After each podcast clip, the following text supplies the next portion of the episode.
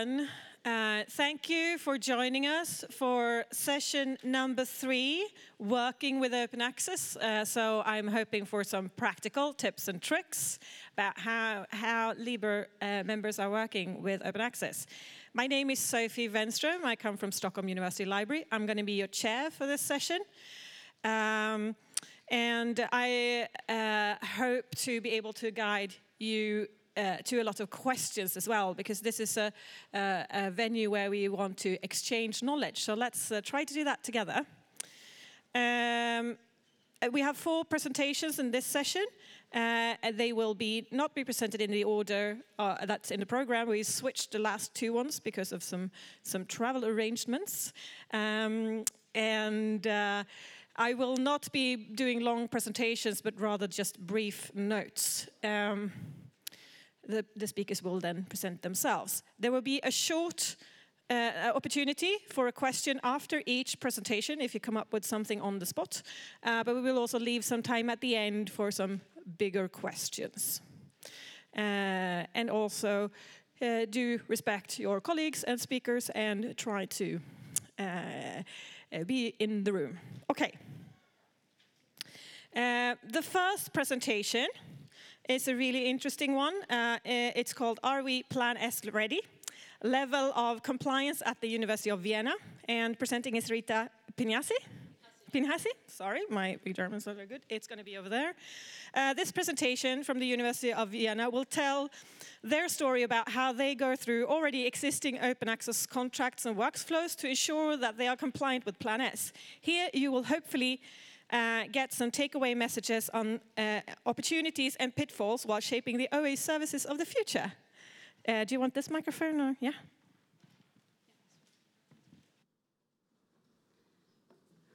Hello, can you hear me? Hi. So I'm Rita Pinhasi, and I'm doing this presentation on behalf of my colleagues as well, Brigitte Kromp and uh, Guido Blechl. And um, yeah, let's start about Plan S at the University of Vienna. So first of all, I would like to say a few words about the university. It was founded in 1365, and it is one of the oldest universities in the region in Central Europe. And it is also pretty big. I think it is definitely the biggest brick and mortar university in this region again. We have 90,000 90, students enrolled and close to 10,000 staff, of which about 7,000 are research staff. And they're active across all research fields.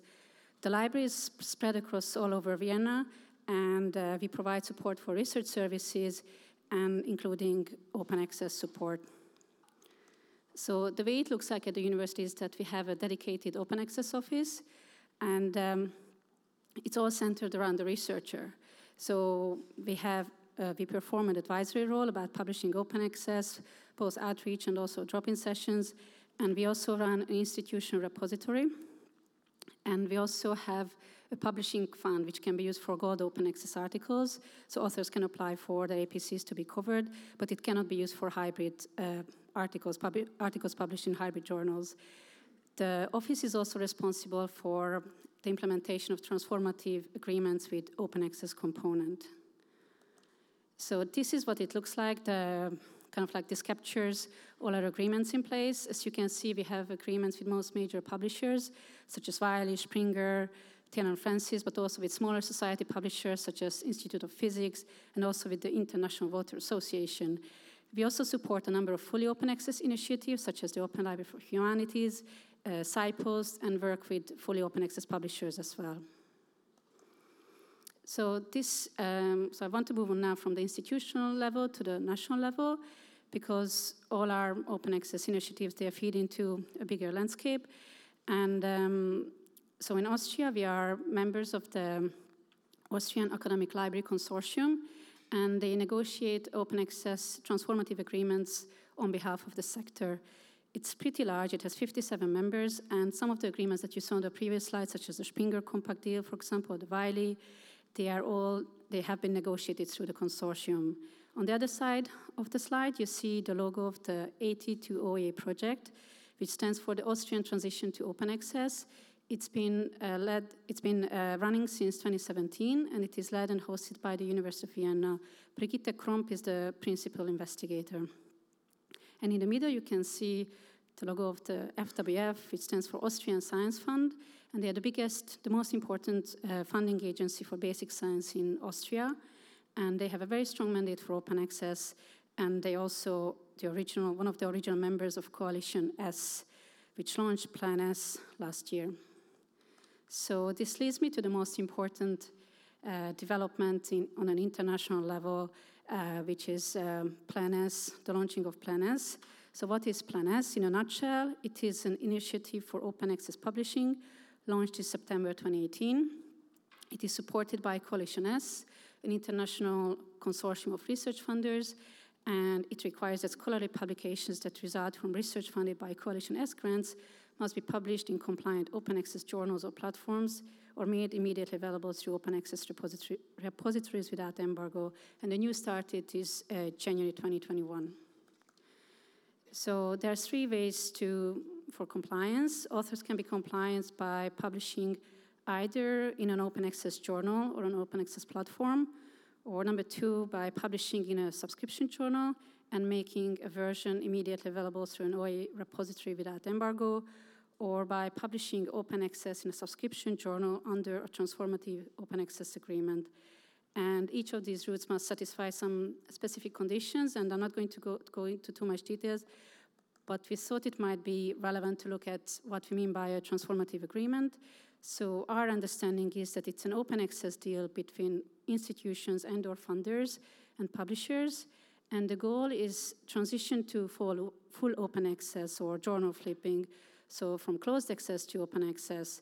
And we also want to move from subscription payments towards pay as you publish. So bearing in mind all these requirements that uh, comes with Plan S and our transformative agreements and other agreements, we wanted to get an, get an overview of to, to what extent the university, university's transformative agreements meet our researchers' needs and what about other requirements. So we carried out uh, an analysis, a review of our publishing output, first on a macro level. So we looked at authors affiliated with the University of Vienna and took the 2017 data as, as baseline, and this data was actually provided by the AT2OA project. We looked at corresponding authors, research and review papers focused on funding information, and also on the publishing venue. Is there a transformative agreement already in place? Or is this article published in a fully open access journal? So this, this is the, what you see on the slide is the visual summary of our, of, of our findings. So if you look at the orange part of the chart, this represent, uh, represents the share of the articles that are published in Plan S ready venues. So it means that either the article is published in a fully open access journal that is listed in the directory of open access journals, or it is published under a transformative agreement. So this already represents about 57% of our total output. And we are also negotiating with the American Chemical Society and Cambridge Univers University Press. And if you do reach an agreement with uh, these publishers, it will add an additional 5% to, to this kind of Plan S ready venues. What it doesn't mean that all these publications are already open access. So what this means, though, that is, is that authors have the option to publish open access in any of these journals. So we, it's covered by the agreement and they can be fully Plan S compliant. And what you see on the other side of the chart, the blue part, it represents the, sorry, the articles that are published in venues that are not yet or not Plan S compliant. So you can see a big slice is uh, journals, articles published in Elsevier subscription journals. There's also a long tail of publishers about um, 120 publishers between 1 to 80 articles per year. And again, we do not have an agreement. It should also be noted that articles can still be compliant in other ways, such as uh, by going through the repository route. So that was this side. And then we also wanted to look at um, how many of our articles actually need to be Plan S compliant. So we took the same set of data and um, uh, the, it's based on the, we looked at the funding acknowledgement mentioned in the articles. So, because it's also, we should remember that not all articles have to be technically Plan S compliant, because if there's no funder behind the research that is presented in the paper, it doesn't have to be Plan S compliant. But as you can see already, like everything that is blue is something that there's a funder behind it. So 36% of our of the articles result from research funded by the Austrian Science Fund. There's an additional 2%, again, other Plan S funders, and we have another 6% from EU funding. And about one fifth of our articles mention funders that are not yet Plan S, haven't joined Plan S, but they might do so in the future. So that was the kind of like the macro analysis. But we also decided to do a faculty by faculty analysis because one of the criticisms that we were getting or feedback we were getting from researchers is that they might not be able to publish in the journals that is the most um, important to them or the most highly regarded in their field. So we thought, okay, let's have a look at the data that they have to input themselves, which is in the data in the University of Vienna CRIS system, and looked at uh, on faculty level for the past three years and looked at the articles where they publish the most frequently. So one of the faculties is from the social sciences, faculty of psychology, and as you can see already 58.5% of the articles are published in Plan S compliant venues, and if you do sign an agreement with CUP, it will be over 60%. The other faculty we looked at is Faculty of Physics, and the picture is slightly different. There, uh, over half of our publications are already Plan S, appearing in Plan S-ready venues, and um, reaching an agreement with ACS would make quite a big difference. We would reach 58%. So having done the analysis, we also wanted to look at um, our institutional repository because it's also important to be able to accommodate researchers that choose the repository route, or this is where the publisher, this is what the publisher offers. And we were very happy to see the new implementation guidelines uh, because uh, now we meet all mandatory requirements and also some of the recommended requirements. So are we Plan S ready? Uh, 50 to 60% of our articles are already published in Plan S compliant venues, so we are in a quite good position for now at least. We're also um, carrying out more negotiations. We continue to work with fully open access publishers and platforms, and um, Coalition S members also launched a project to support society publishers, which might help us with this long tail of publishers. And repository would can become more important. And of course, we, we continue to work very closely with the Austrian Science Fund and the Austrian Library Academic Consortium. Questions, of course, remains what happens after 2024. So it has not been, of course, all plain sailing. Uh, what do we find the most challenging? So we identified three main areas. Number one, negotiating transformative agreements. Number two, workflows and then financing open access publishing. So when we negotiate transformative agreements, we found that it's, um, it's, it's very different from your usual agreement when you look at your FTs and content, transferring titles. You have to look at all these parts, and in addition, there's a new type of data, such as the publishing output that we looked at, so we have to look at corresponding authors, funding information, and I can guarantee that the data that you get from the publisher and the data that you generate yourself are more than likely not going to match. So you have to look at it why and how, what's happening. There's also this whole new world of uh, new licensing terms and terminologies. So eligible articles and authors, who are they, what are these, the types of licenses that can be used. And there's also this whole new world of new business models, such as offsetting deals, read and publish, publish and read, vouchers, discounted APCs, etc. So this, all this leads to a new a kind of like a time and labor-intensive negotiations, and uh, I would say also more interesting negotiations. But this means that it's it's very intensive for everybody, not just for us libraries and universities, but also for publishers.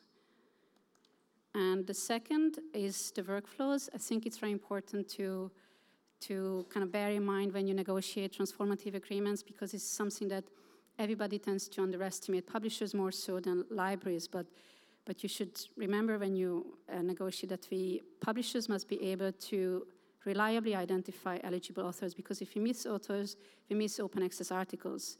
And once they have identified um, eligible authors, publishers must be also uh, must inform eligible authors of the open access publishing opportunity.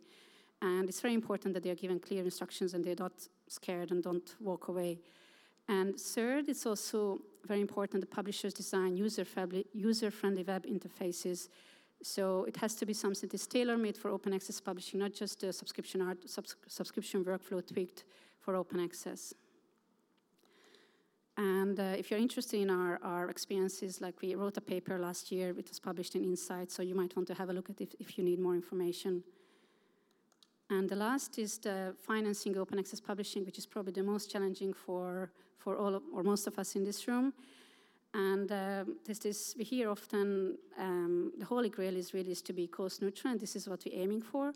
But that is not is always so easy to define. So there are a number of aspects that may feed into it, such as historic spend, publishing output, APCs paid to date, etc.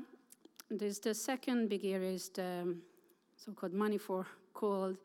Uh, how do we find the additional funding required for gold open access publishing? Because unless we cancel uh, our existing subscriptions, we have to find new money for gold open access.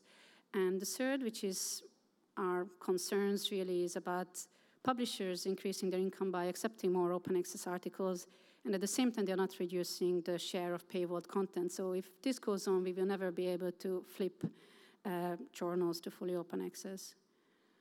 So is it possible to be Plan S compliant? We have yet to see, but um, like I said, we are in a quite good position. And our current level of compliance of 57% is reached through a combination of two things really publishing in fully open access venues and by negotiating transformative agreements. But we do hope that it's not mission impossible. So that's it.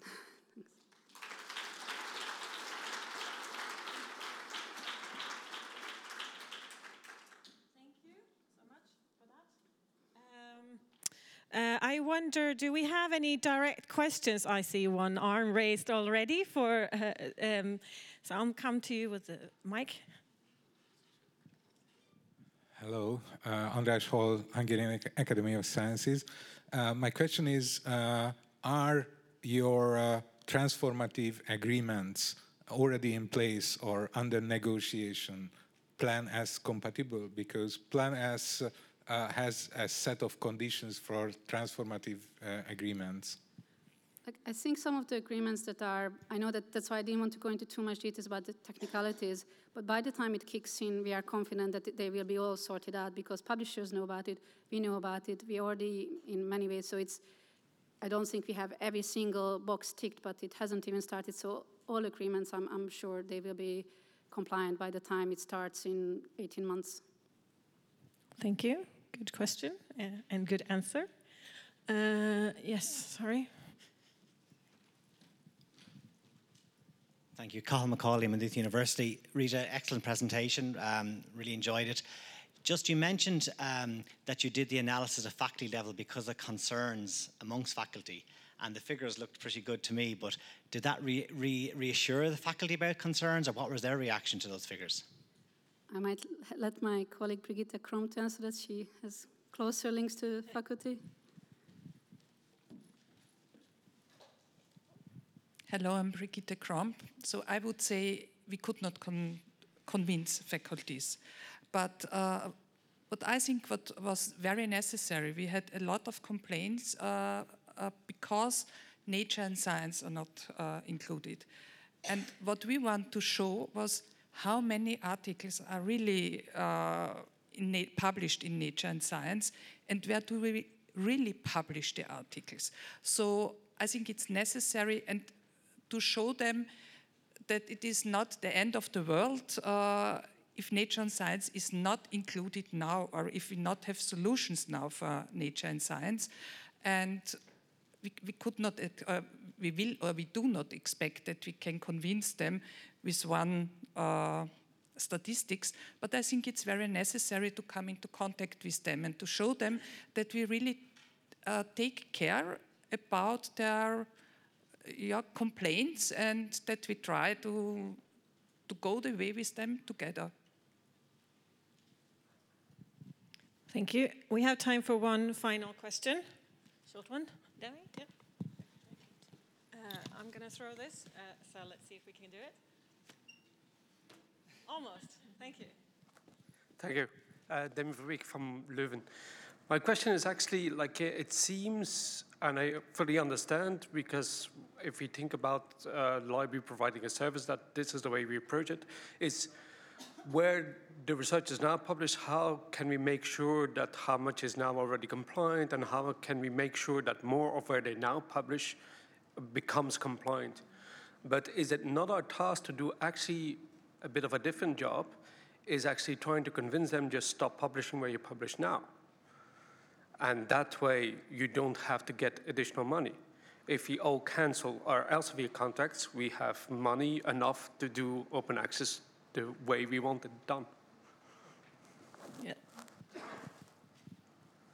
No, I would say it's definitely not my job to convince uh, researchers to publish in other journals. I would never do this, uh, and, but there is an effect. And the effect is what we see already now, because we have the Springer Agreement now in place for, for the fourth year. And we saw that uh, with all publishers, where we have uh, agreements where you can publish, and so the workflows are very important, where, the, where researchers have the possibility to publish open access without further costs for themselves and with easy procedures then they will do it. That's, uh, because we see that uh, with all uh, transformative agreements, the number of publication was increasing, uh, but for example, with Elsevier, the number of publications were decreasing.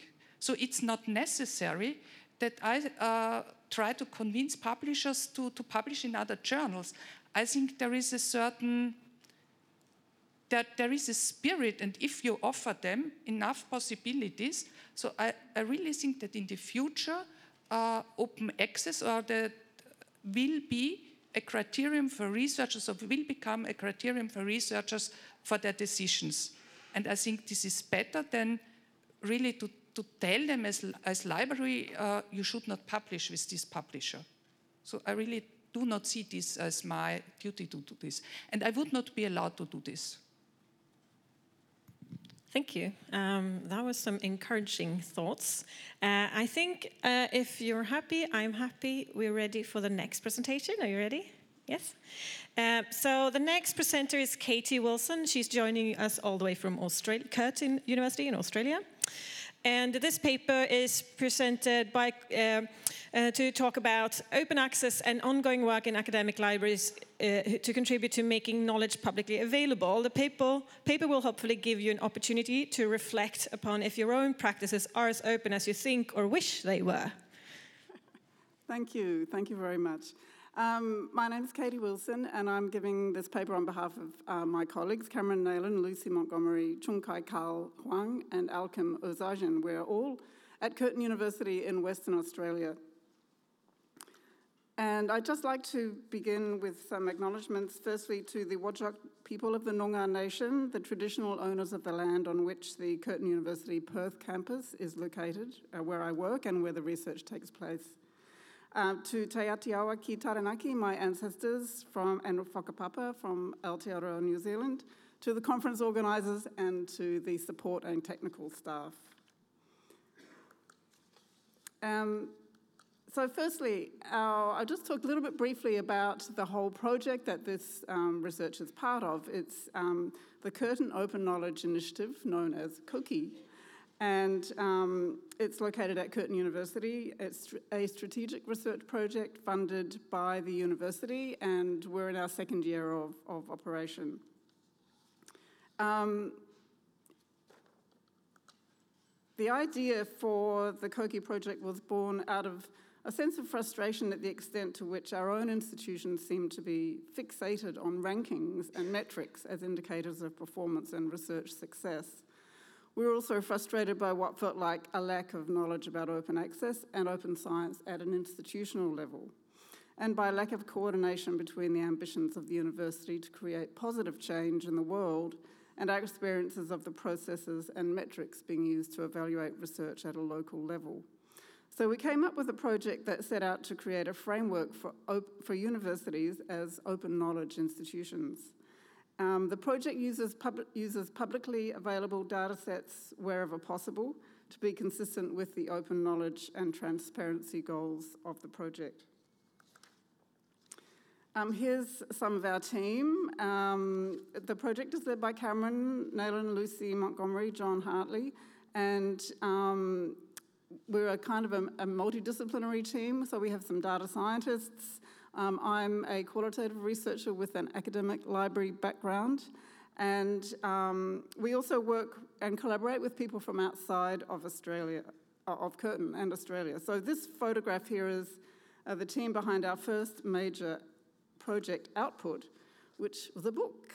And uh, it was a book sprint book on open knowledge institutions um, where we brought together some, uh, a group of people such as science communicators, people working in community building, evolutionary econom- economists, and people with knowledge of, uh, with experience of knowledge institutions in South Africa and, and China.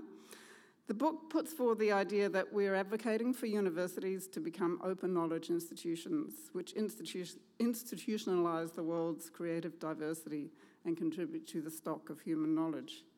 Um, so I have um, a few copies of the book if anyone is interested to give away. It's also available on the MIT Press open, um, open access website, PubPub.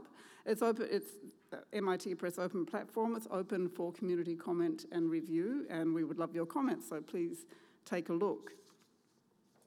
Um, so we're arguing that open access and open data are very important ele elements of knowledge systems, but in order to be successful, open knowledge institutions, universities also need to address challenges of diversity and collaboration. And that means engaging with questions about who gets to make knowledge and how knowledge is shared, not just within disciplines or scholarly communities, but across discipline boundaries and between universities and the wider community. With that in mind, we began to think about the possibilities and the limitations of publicly available data in relation to efforts to capture information about the intentions of an institution as they relate to open access, diversity, and cross boundary collaboration.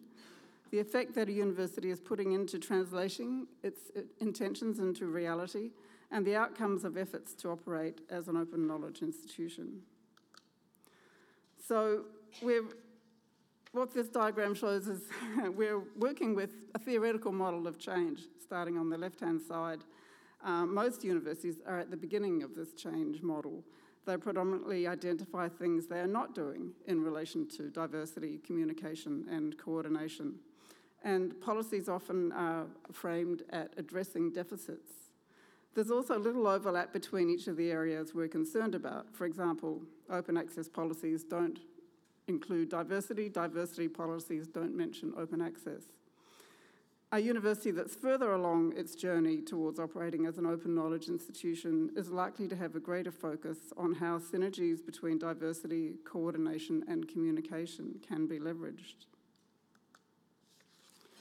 So, one research stream that we're exploring is the extent to which physical access to university campuses impacts on relationships between researchers located inside universities and knowledge, community, knowledge communities that exist outside institutions. There are many dimensions of institutional access, uh, openness, but limited ways to explore this or assess it.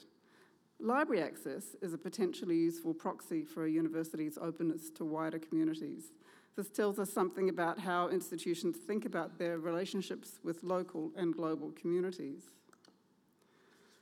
So, the project, the, the study at, uh, explores the availability of public data, the feasibility of locating documents for analysis, and the appropriateness of library access as an indicator or proxy for institutional openness. At this stage, the scope is small but global in nature. And we're looking at information about who can access a university library, which is usually publicly available. So we've been able to capture and interrogate library policies at an international scale. We explored the relationship between a university's support for open access, which in theory helps break down some of the cost barriers, and a library's capacity to allow the general public to use its resources. So to start with, it's a pilot study. We've selected 20 institutions from around the world and um, universities with a mixture of OA publication policies, institutional repositories, university presses, large and small output, and a spread of languages and cultural practices. To help us with the project, we developed um, a tool to automate the searching and retrieval of documents, um, policy documents, which we downloaded from websites and public directories. And um, because we're working across languages and, and culture, we, um, to assist with, our with such linguistic terminal and terminological variations, we created um, a multilingual scholarly communication lexicon. So firstly, we looked at um, categories of users, um, and we found that they kind of fell into three sort of concentric circles spreading out from the core of an institution. So the core is the faculty, staff, and students, and, and the next um, circle is those groups who seem to be adjacent, have some kind of affiliation with an institution. And on the outside is the, um, the general public, public community, day visitors, um, independent researchers. Then we looked further um, at how these categories are, are, spread across the, the institutions that we, we uh, were looking at. On the left-hand side, we, you'll see the, we analysed the, and counted the spread of user types and, and privileges across institutions. Um, the, different, the, very, the, the, categories tend to indicate um, groups of users that have access, that conditions have been set for, um, or sometimes to exclude uh, groups of users.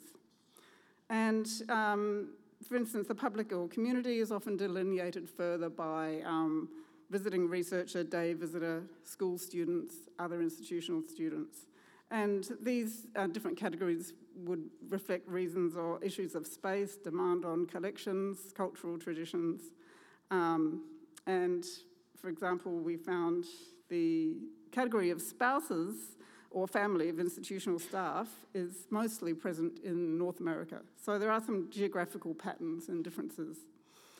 On the right, we looked at different privileges for external users. So things like um, access for um, external users to remote, uh, to electronic resources. Um, because of licensing reasons, it's usually a subset of, of free resources. And um, one institution had remote access to e-resources available for um, external users. But really we found that we had to um, dig a little bit deeper to, to try and sort of distill some points of difference that separate libraries' positions on openness. And so we asked the, these following additional questions. Um, are fees charged to all unaffiliated persons? Are any members of the public excluded from access? And do restrictions on physical access to libraries exist? And here on the right is the result. So the, the blue is the, um, the category of, of user, and the red is um, the, the, the, the, libraries, the number of libraries that charge fees. Not every um, generally, what we found is that the most restrictions are on the general public, not in every library, but overall. And the costs of open access, open library access, um, vary considerably by geography and location, types of members, um, some from, from no charge at all, others to annual membership fees or for single, single day visitor fees for access. Um, in the literature, the impact on budgets from the cost of providing access and support for external users is a reason given for restricting access, and fees for external users may be introduced to offset administrative costs and staff costs. However, again, in the literature, there's limited publicly available cost analysis to explore this further. So it, it raises some questions about the reasons for fees and charges. So this led us to three differential points of openness, um, access or membership for the public, fees charged for public users, and restrictions on access to physical buildings. And these three points separate the library's positions on openness beyond the institution. So we scored each library on these features from zero to three. Next, we correlated the library access positions with positions on open access publishing because it is this, we are interested in the context of open access. And the features open, was an open access policy available? Was an institutional repository available? Are open access funds provided? And we also scored each institution on those uh, features. And then we added a third dimension, which is the percentage of open access output for 2017. And on the top, you'll see there the scoring for each institution for the library access policies, so it's quite varied. Um, the second graph shows the publications for um, the, the, percentage of open access publications for 2017. And this um, data is from the, the COKI team. We have um, extracted this or um, analysed and, cre and created this data by looking at three databases, Microsoft Academic, Scopus, and Web of Science. We've pulled out the items with DOIs from those databases, and we've cross-referenced them with the same DOIs in unpaywall and cross-ref to deter determine total output. And we find that these scores then are a little more consistent on, on this graph here by country and region.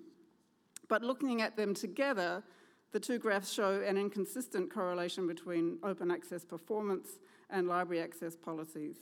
Open access policy has a positive relationship with OA publications, whereas the library access policies show a lower um, correlation with the percentage of open access publications. So this might present opportunities for better coordination and more holistic narratives about what openness means for university libraries. Um, geographically, this is um, some, of the, some additional data, or an additional presentation of data that we've, we've gathered. Um, it's open access performance, performance by region, so very broad regions, broken into gold and green publications. So um, we can see, for example, the Oceania, which is Australia and New Zealand, that's the purple there in the middle, is kind of clumped towards the, the lower end. And neither Australia or New Zealand at the moment has an open access, national, a national open access strategy compared to, uh, say, Europe um, and uh, Latin America, who have, and the UK, who have stronger open access policies, national policies. So, so far, what does the re research tell us? There are um, many reasons for variant access, that is, library access restrictions, and um, intentions and actions vary. If we think back to the, the Venn diagram we had, um, we looked at communication and coordination and intentions. So, the coordination of intentions expressed by the two policy actions is not in similar directions, in other words, to reach the same ends. We also found the, that the important, the really, it was really important to have clear communication on, on websites about the um, and, and terminology to communicate intentions regarding the sharing of knowledge and support for potential external users with research needs.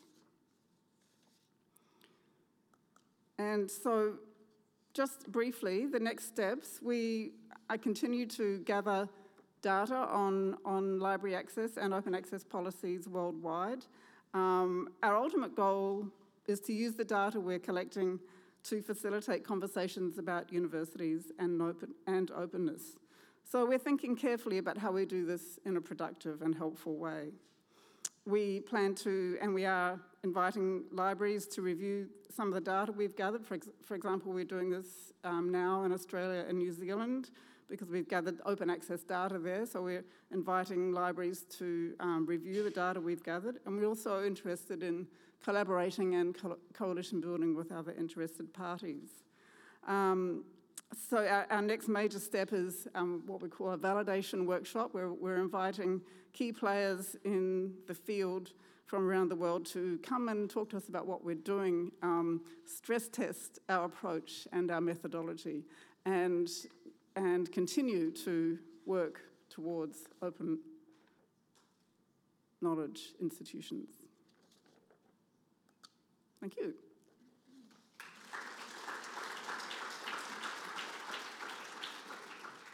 Uh, okay, uh, we have the uh, chat box up there. Do we have any questions for this really interesting research? Thank you so much.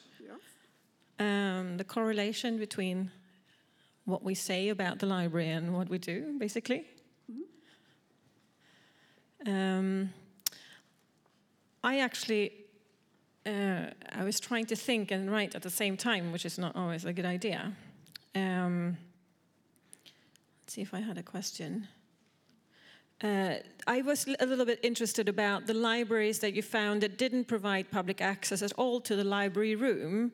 Did, did you get any, did they say anything about why they chose to do that? It's, that's a very, very interesting question because we're, we're looking at publicly available data, we, we, and it doesn't say really. Yeah. Um, it doesn't, so we can only surmise and, and the reasons why some libraries limit access and some libraries don't. Some libraries uh, say that the library is open to all. Sometimes it can be a whole national position. Sometimes it can be um, dependent, this is our sort of analysis. We, it can be dependent on where a library is located, where a university is located. If it's in a very busy, highly populated area with lots of traffic, um, then maybe that's, that's a reason why. Um, in some other um, universities, it's maybe in a, in a less public area, so, uh, but then also it can depend on whether the, what kind of um, relationships the university has with the community. If they have very particular, a strong strategic open community policy. So um, without actually asking people, we, we can only surmise those, mm. those sorts of reasons. But it, that is the really key question, I think. Yeah, and we would love to find out more about that yeah. because do we live as we learn? That's, that's the, right. that's the question. Thank okay. you so much, okay. Katie. Thank you.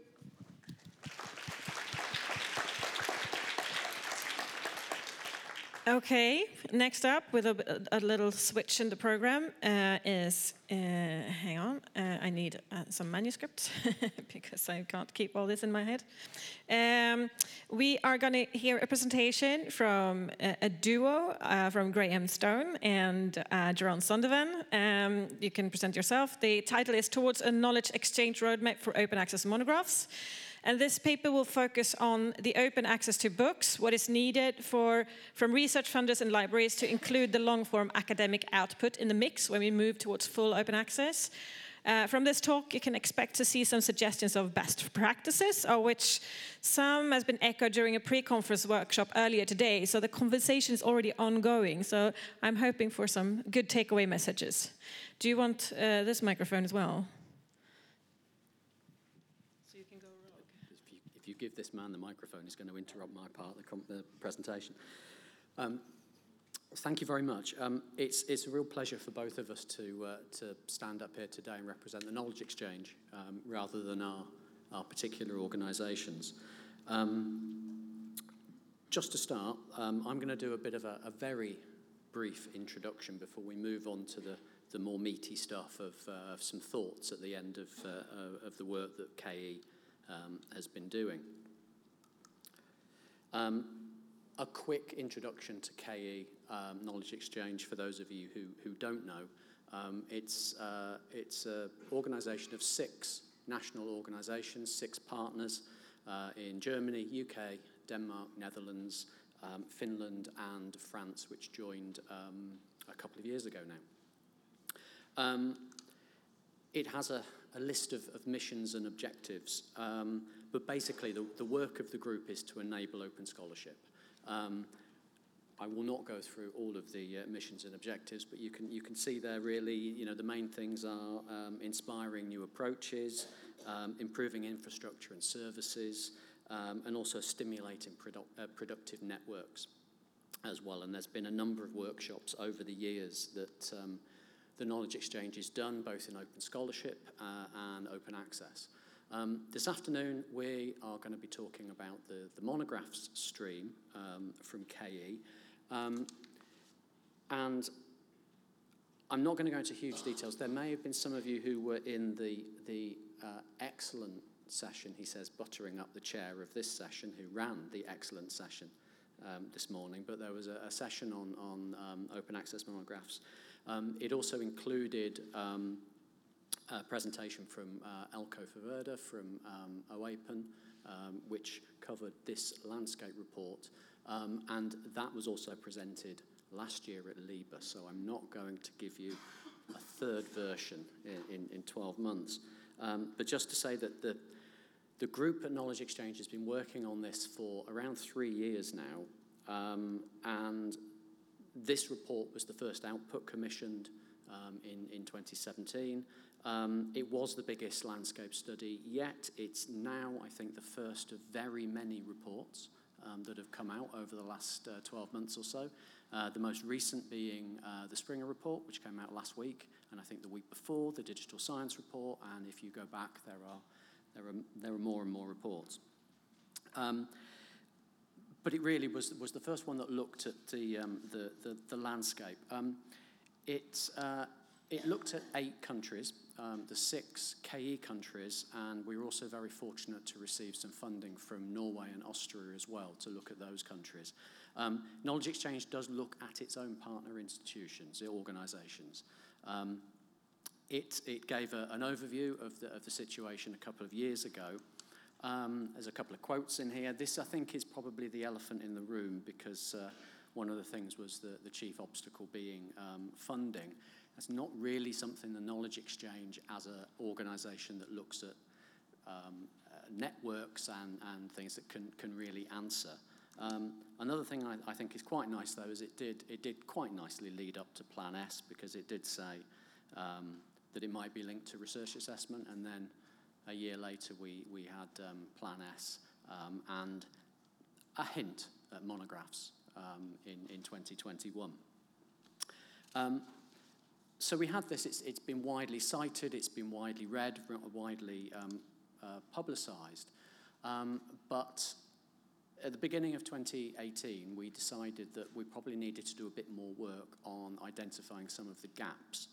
Um, so between April and May 2018, um, the Knowledge Exchange conducted um, a survey, which was analysed um, by, by JISC in the UK.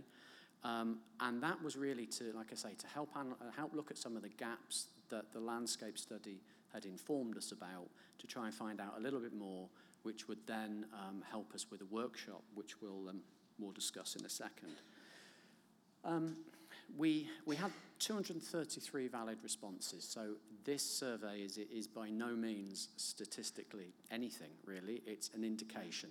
Um, it was from, it, we got 25 countries, um, predominantly from the UK, but we did do a bit of checking around the UK results, and they did match the rest of Europe um, so there was no bias, particularly from, from the UK. Um, we didn't have a great deal of input from um, outside of Europe, so we couldn't really do any rest of the world analysis. Um, but we did get responses from academic libraries, universities, uh, authors, publishers. Um, basically, and I've got a few of these things, and, and, and traditionally we have to show you a slide that nobody in the room, including myself on this monitor, can actually read. Um, but we asked a few questions. The survey uh, is published, and we've got a link at the end of the presentation. Um, but we did, we, we did ask where, what sort of certain areas um, uh, people were, were interested in, or the certain status. Um, funding comes up there as a key area that people didn't really know much about. A workable plan um, was, was also something, but also something that people needed was, was good cooperation. And again, that came out, I think, in the, in the workshop this morning. Um, we asked people about priorities for development. Um, I think all you can take from this slide is every single thing that we listed was a priority to every single person that answered the survey. Um, I've never seen so much green on a uh, uh, um, on there for, for, yes, this is this is important. Um, some of the things that were slightly more important than the other important things were, were um, academic reward structures, so uh, incentivization, uh, funding again, infrastructure, collaboration. Um, I think the only thing, and it's right at the bottom, where there's a little bit more orangey red than anything else, is that nobody wanted stricter enforcement of mandates. Um, so uh, that's, that's, that's not a surprise. Um, so the, the results we got gave us a, an indication of, of, uh, of where we thought we needed to go with, um, with a workshop uh, that we held in November last year in, in Brussels. Um, held in Brussels for a reason, because we wanted to be uh, in a place where we could have representatives from the European Commission there. We also had various other um, invited representation from, from all over Europe.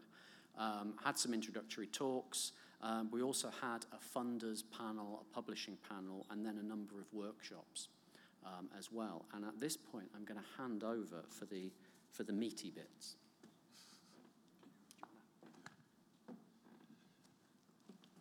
Yeah, so um, Graham already said that um, a lot of reports, uh, the last three years, we have seen a lot of reports on, on open access books uh, appearing. Um, and based on the workshop, the latest report, at least from the knowledge exchange of all the work we've done in the last three years, um, was presented in June 2019. Um, so we published a report uh, of this Brussels workshop. Um, it reflects all the discussions being held in, uh, in, in, Brussels. Um, it gives an overview of what um, uh, the different um, aspects um, uh, are of open access book publishing and all the stakeholders involved in that ecosystem. Um, and in the previous slide, we had four um, workshops, um, author engagement, technical infrastructure policies, OA policies, and uh, monitoring of open access books. And in the report, um, um, there are a lot of recommendations formulated for each of these um, different workshops. We won't go into detail about all the recommendations for all stakeholders because that takes another day. Um, so universities are being addressed, funders, uh, publishers, um, uh, infrastructure um, uh, companies, um, and libraries. So um, I think we've gathered uh, already some impact, and maybe some is a bit, um, maybe I can say great impact. to start with the landscape study uh, uh, commissioned by, by, by the Knowledge Exchange, being done by Eelco. Verda, who is present here as well, um, heavily downloaded from the from the JISC repository um, and already being used in um, at least a, a few policy uh, uh, documents I've seen. So that's a good thing. Um, Head Knowledge Exchange wants to facilitate um, networks uh, of experts uh, to exchange these views and provide recommendations and desired developments, um, and give advice uh, to policymakers, for instance. But um, we don't going to produce another report, uh, at least uh, from the knowledge exchange uh, perspective. We've done a lot of work, we think, um, and uh, it already led to uh, great discussions, of which um, the, the morning session workshop was a really good workshop um, to address um, what could be done and uh, more specifically be done by libraries, but I will come back to that later. So um, a lot of things are already happening uh, outside these reports um, very actively. Uh, maybe some of you have heard of the OPERAS Network, um, uh, a collaborative uh, of different uh, players in, from different countries um, to build upon uh, um, um, infrastructure for, for open scholarly communication. Uh, HIRMEOS, a project looking into developments for tools, for instance, for open access books, um, uh, metrics, uh, uh, annotations, these kind of things, quality assessments. Um, HIRMEOS is part of OPERAS. Then COPIM, uh, recently being granted, uh, I think, two and a half million, um, not euros, but pounds, British pounds, uh, by Research England, the Research Council in, in, in the UK. Um, it's a community led um, um, collaboration by scholar led presses. Um, and Scholar-led is the name of the, um, the, the, network. Um, and um, uh, COPIM will also create, uh, in, along the way, consortial funding models for, for libraries um, to directly support non-for-profit open access publishers and uh, libraries. Uh, that's the idea. We'll play an essential role in COPIM's uh, governance in the next uh, few years to, to come. then the, the project website Invest in Open Infrastructure. Uh, right now, it's a website calling for uh, connecting um, um, uh, people to uh, who are working uh, on open infrastructure, open scholarly infrastructure. Tome, that's from the US, in the um, uh, that's a um, connection between publishers and institutions funding open access monographs. Um, then the UK OA Monograph Working Group did also a lot of work uh, um, the last few years. And then um, the forthcoming document, um, and this morning um, uh, Eelco referred to that as well. Uh, the Science Europe uh, policy brief on OA uh, monographs is um, being developed. Um, we had a discussion in Brussels a few weeks ago, uh, and it will be hopefully presented um, in September with a lot of recommendations for, for libraries and other stakeholders. So to digest uh, all these reports and thinking about OA monographs uh, and also um, the, the, morning discussion, uh, some um, takeaways or maybe a call to action for us as, li as libraries, as research libraries. So um, I should say that there is a, the, the, the, big report, but there's also a, uh, an executive summary uh, of four pages listing all the recommendations. So if you don't have much that much time, uh, please look at that. Um, we've taken out the, the library um, uh, recommendations, so, uh, and there's, of course, much more. Um, but these are just a few uh, important um, things and also addressed this morning. Um, so potential um, uh, a potential active role in financing and supporting publication of OA monographs, um, looking at the long-term sustainability of open access monographs, of course. Identify opportunities to work collaboratively across organizations and disciplines. Um, and maybe we can extend this also to uh, third parties like publishers, for instance, um, set uh, certain um, uh, standards, technical standards, um, in collaboration with uh, um, organizations outside the library. Uh, and then, of course, support open access infrastructure, for, for example, the SCOSS um, uh, initiative um, could be looked at to, to strengthen um, the, the, open access infrastructure for monographs. And then, and this was um, not debated, but uh, very acknowledged during this, this morning session on, on open access books, is community engagement.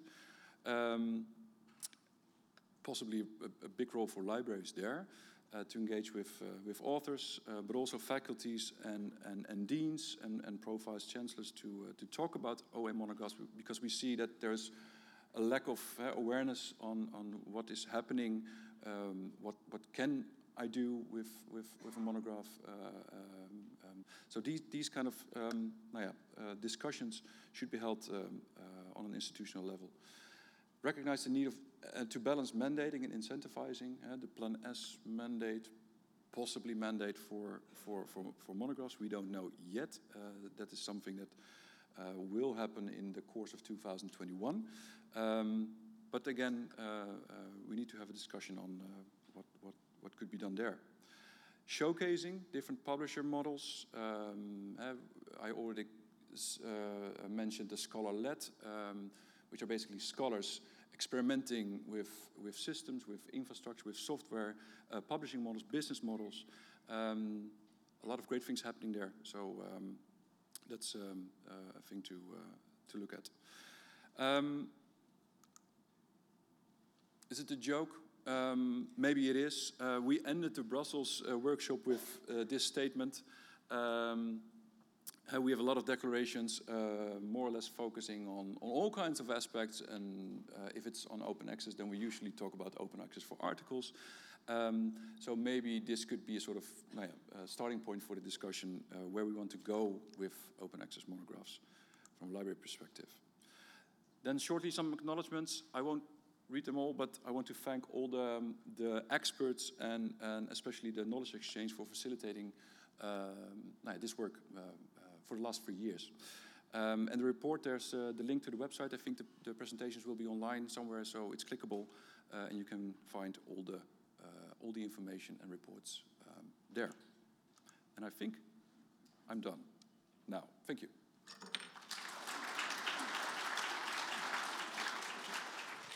Thank you so much. Uh, do we have any questions in the audience about what to do for open access monographs? I see some hands moving.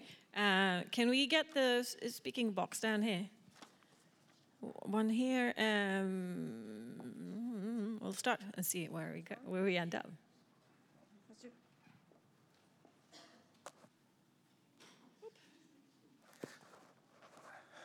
Hello, uh, thank you. Uh, András Holl from Hungarian Academy of Sciences. Uh, it's a comment, uh, rather uh, a question. Uh, you made a call for libraries to increase awareness. I would add one more point, increase visibility, because what I see, we librarians, we often promote uh, uh, the different ebooks packages of uh, commercial publishers, we often uh, uh, obviously promote books on our shelves, but we don't uh, uh put uh, enough uh, effort on promoting material, open access material on the web. Maybe we also lack skills or knowledge fi finding them and, and helping our users to find them. Should say, I mean, that's, that's an excellent point. And, and, and interestingly enough, it's nice how these, when everything um, comes together. Um, but that's exactly the, one of the points that came up in, in the, uh, the workshop this morning, which is the trouble with giving these slides in a week and then we had a conversation about can we rewrite these slides in between over lunch. Um, but yes, the, the um, yeah, that, that, that exactly. Another thing actually that, that came up around ebook packages was um, around can we, can we flip e-book packages to OA. Is that is that not something that we could we could look at doing as well? Yeah, yeah. What can we learn from working with journal articles? Can we can we leverage that knowledge that we already have quite quickly into open access monographs? That's what we want to explore in the future. I think all of us. Yeah. Um, we, yeah, we will share the workshop outcome uh, this morning as well. So it, it, would just take a couple of days to put it together because there were so many great ideas. Anyone else who has a uh, question for uh, the gentleman on the stage? You can think about it. We will. You, maybe we can come back later when people have had a, a little bit of a think. Okay, we have. Uh, ooh, I love that thing. Okay, uh, the last presentation. Please welcome. Um, uh, Eh, colleagues uh, Beate Rusch and um, uh, and Hildegard Scheffler, thank you, from Bavarian State Library in Germany. This last paper in the session will present a project called Deep Green, where they are creating automated workflows to transfer open access publications into workflows while preserving metadata quality such as example, for example, licensing information or also affiliation, something that we've all been have problems with. Uh, I hope that you will get some ideas on how open access workflows can become more efficient at your workplace from these good examples. So please go ahead. Thank you very much for the introduction. Um, Beate Rusch and myself, that's Hildegard Scheffler. Uh, we're very pleased to be here today uh, to be able to talk about our project Deep Green um, which is meant to be an, if you like, infrastructure contribution to the open access uh, transformation. Now, I'm even more particularly pleased to be here myself because my plane took a little unintentional detour via Belfast this morning or earlier today. So I'm, I'm quite happy to be here and thank you for switching us around. um, and as you can see, um, not only our project has some athletic challenges, but also the questions of how to get here in, in the first place. Um, so, what is, sorry, what is um, this all about? Um, as we all know, this has been talked about or referred to a lot also already in this session. There are institutional repositories which aim at making research, uh, research results publicly available, uh, sort of showcasing local scholarly output, playing a role in Plan S implementation and so forth. And very much of this is done on the basis of green open access self-archiving.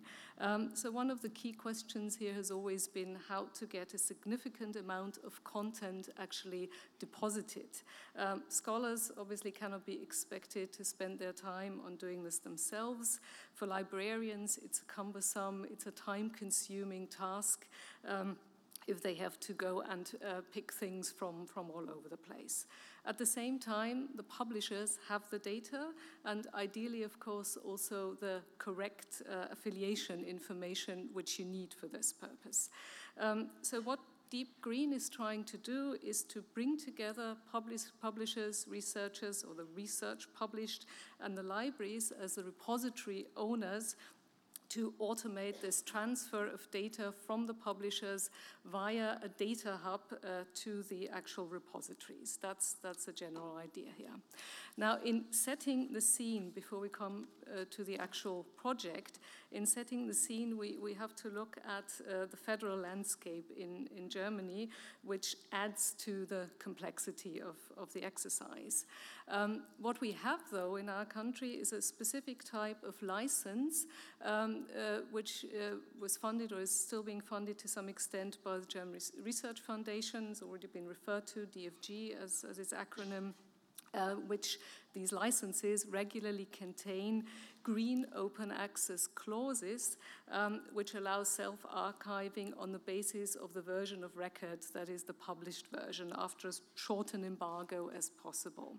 Uh, so, this was our starting point for the Deep Green project um, to say this is where we want to uh, sort of raise a kind of treasure we have here to do this self archiving in a systematic way and on the basis of the published PDF.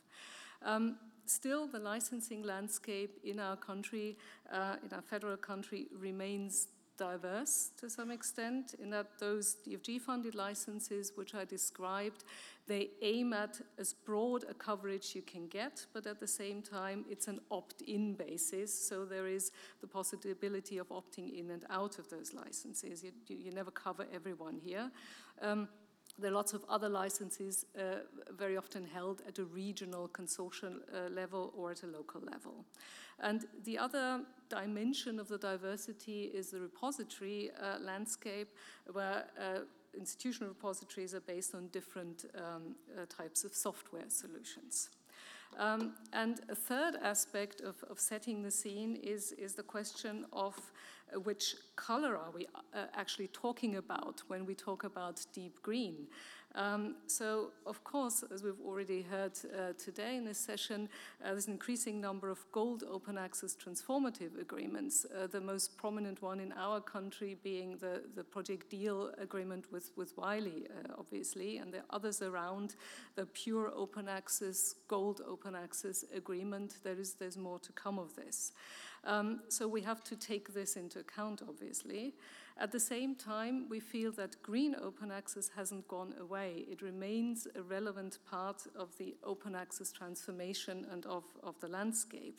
Um, and if, we, if you look at the type of license we have in mind, particularly this um, published PDF version, which we have in those DFG funded licenses, it is already a, a goldish shade of green, if you, if you like. Um, so what we're saying here is deep, can, uh, deep green can really handle both gold and green. Um, uh, challenges remain. Uh, just to name one point here, uh, when we look at either gold open access articles or our published versions through the self-archiving, what we haven't tackled yet here is um, if we get from publishers only uh, pre-published versions, will we also be able to get them in a systematic way from the publisher rather than uh, picking uh, them ourselves? So some, some of the questions here in, in setting the scene. Uh, let's move on to the actual project um, and its challenges there. Um, I've already described the aims of the project in trying to automate this, automate this process from the publisher via the data hub uh, to the um, various repositories, both at the level of the metadata and the full text. The target group here is really all the academic uh, institutions in Germany, both universities and, uh, and other uh, uh research organizations. And as I said, uh, from a license point of view, the focus is on those DFG funded licenses as well as Gold Open Access for institutional repositories, but we've also been looking at the question of subject repositories that is, is still under, discussion, uh, in, under discussion of how to um, get content into them as well. Um, how does it actually work? Um, in three simple steps here. Um, publishers are supposed to deposit their metadata and full text via SFTP. Um, in a second step, um, this is where the matching uh, exercise begins with all sorts of, of, tricky parts. One of them being how to do this affiliation thing. Um, what we ask participating repositories to do is to upload a data file with their name variations so that it, we, we get a better basis for our actual uh, matching with the publisher's data there. And, and in a third step, uh, Deep Green actually delivers the publications and the metadata uh, to the authorized repositories via a number of interfaces. Um, Deep Green, technically, by the way, is based on an open source version of the publications event router, which you use, uh, or which we developed at, at JISC um, in, in the UK. Um, and at this point, before it becomes more technical, I'd better move on to Beate Rusch, who, whose colleagues actually run the thing.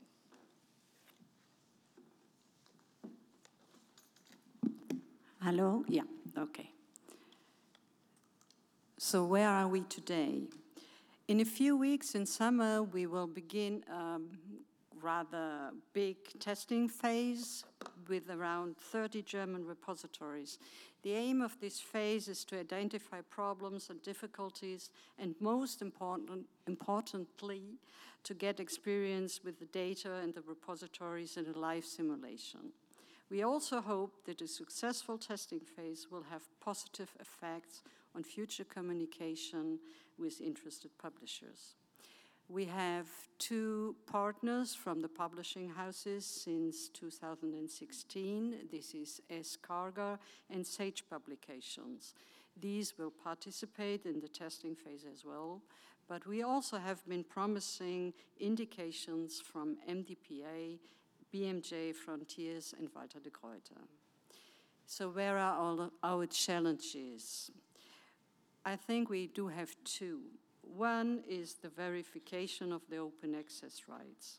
This information about the open access rights, especially when it comes to the green open access rights, isn't coded in the metadata we got from the public from the publishing houses yet. So we had to do we had to find another solution. So what we do is we verify the institution's open access rights by looking at the German electronic journal database, which contains information about journal holdings and licenses. The second challenge is, is um, the willingness of the publication houses to give us data.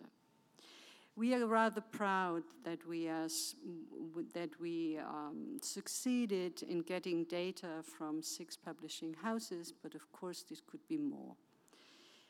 Our real, really big success is the huge interest in, in Deep Green from the German library community. So when you have, when you put now all this information you got in mind, let's um, be visionary just for a moment. So, what if?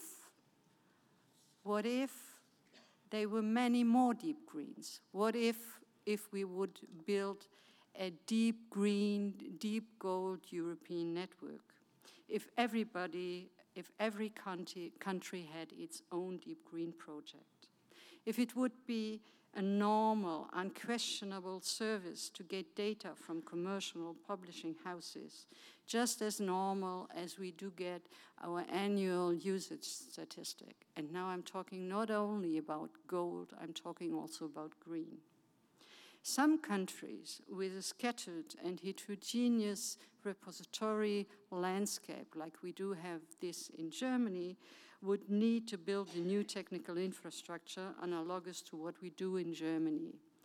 On, in other countries, such as France, with a sophisticated national repository like HAL, not even this additional technical infrastructure would be necessary. Then, deep, in these countries, deep green would be only a matter of policy.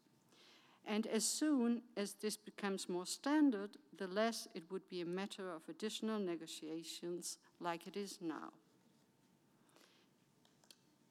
Actually, it's all about data. It's about data and the control of data. And European Deep Green Network would establish the idea of self-archiving by the library as a standard service for researchers. It would increase the content of all our repositories enormously. And as soon as we do have the data, and here quantity matters and completeness matters, we may easily establish more services. We can answer those questions who is publishing in which journal, under which license, who is citing whom in your institution. Of course, quality matters too. If all over Europe and beyond we would ask for publications data from publishers for self archiving, it would help to establish good standards in scholarly publications, and not only in theory, but in practice too. And I'm talking about international standards for affiliations. I'm talking about ORCID, and I'm talking about standards for license and funding information. The importance of clean metadata is emphasized by many groups all over and over again, and we are one of them. Among those other initiatives are ESAC, but also those big stakeholders such as Crossref are talking about clean metadata and the importance of clean metadata. The next one I will skip and I will jump back to reality. Back to reality. Negotiating about data with publishing houses is cumbersome, time consuming, and sometimes costly. However, we experience that communication with international publishing houses gets much easier when we do explain that, at least from the technical part, from the technical perspective, what we do is quite similar to what JISC is doing actually then it gets more easy. So it helps to join forces.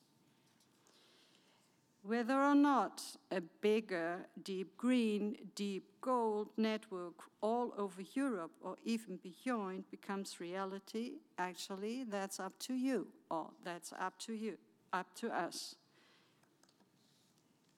If we want that, then we need to discuss are we willing to negotiate delivery of metadata and publications data as part of our subscription and open access agreements? Are we willing to negotiate to get the version of record of, for Deep Green Open Access? Or is a preprint version or an, an accepted manuscript version good enough? Thank you for your attention.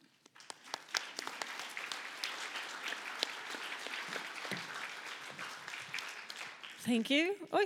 Uh, that was very interesting. Um, what does the audience say? Do you have any questions for the ladies? Yes, we have one at the front. You can borrow my microphone. Thank you. Very interesting and a great project. So, um, you know, to to build up, to populate repositories and to improve that, that flow of information. But uh, so I have a question. If a paper is, say, published by multiple authors from multiple institutions, would a copy of each go to each of the repositories, institutional repositories?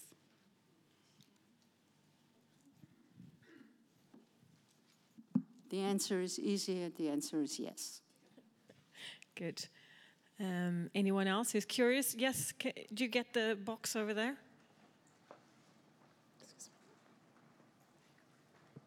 Stella Butler, um, University of Leeds. Um, going to your last um, slide and the question that you posed um, about metadata, uh, I think increasingly we're all understanding that metadata is key to some of this. Um, and some of it is in the um, is in the power of the, uh, the researcher and the institutions. I'm, I'm thinking about institutional affiliation. But surely um, the, some, most of the core metadata, we have to start pressing the, um, the publishers, don't we? You know, that's, that's a question. Isn't it a no-brainer that we need to put that into negotiating um, deals? Yeah, definitely. I mean, this, this is a, a, a very old question, if you like, because we've been trying to do this in different settings to get proper meta metadata through negotiations. I'm thinking about traditional subscription negotiations uh, for, for ebooks, for instance, where we've been trying for ages to get proper metadata.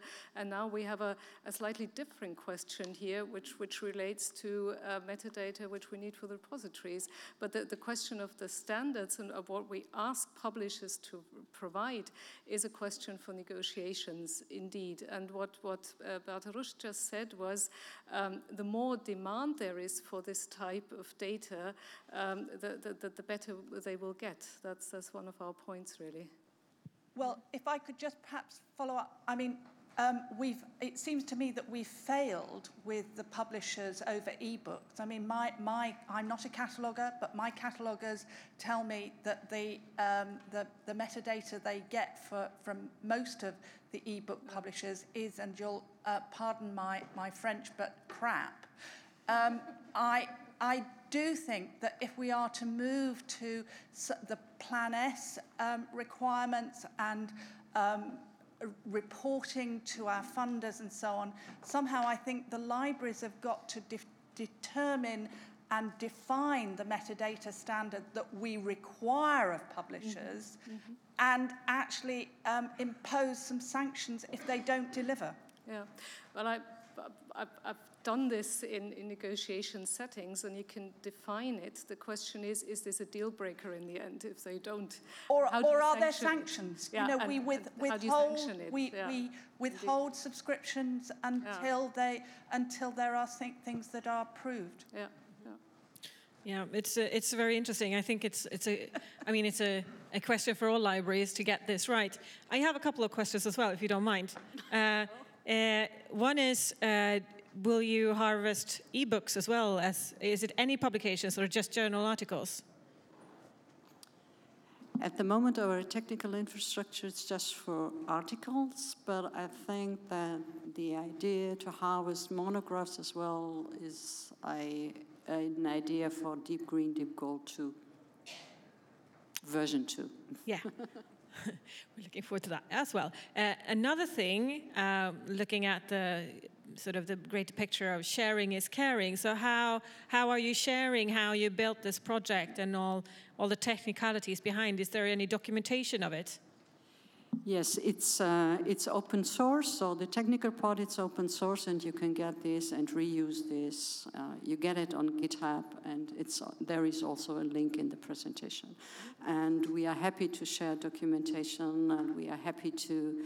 Um, yeah, to be there to answer questions if you have technical questions. Mm -hmm. Thank you. Um, so I, we have this sort of, it was a nice uh, close to our session, I think. Thank you, ladies. Uh, it, thank you.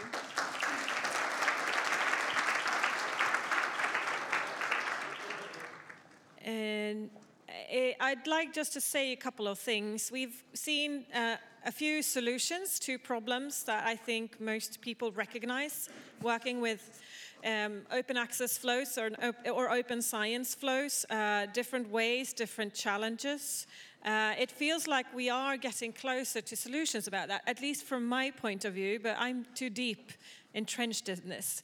Uh, this is also something that we at the Lib uh, Liber Open Access Working Group that I'm chairing from this week and onwards uh, would like to see examples of. We want to know what people are doing in the libraries so we can facilitate the sharing of good ideas, developing things together, because it seems if we have the same problems, why solve them as uh, separate uh, lonely islands? Uh, there are a lot of good people out there that might not have time to finalize everything themselves, but if we, if we help each other out, maybe we can get further with open access monographs, with getting more automated flows so we don't put all the uh, strain on the researchers who are already trying to do their best to keep up with all the requirements that, that we put on them.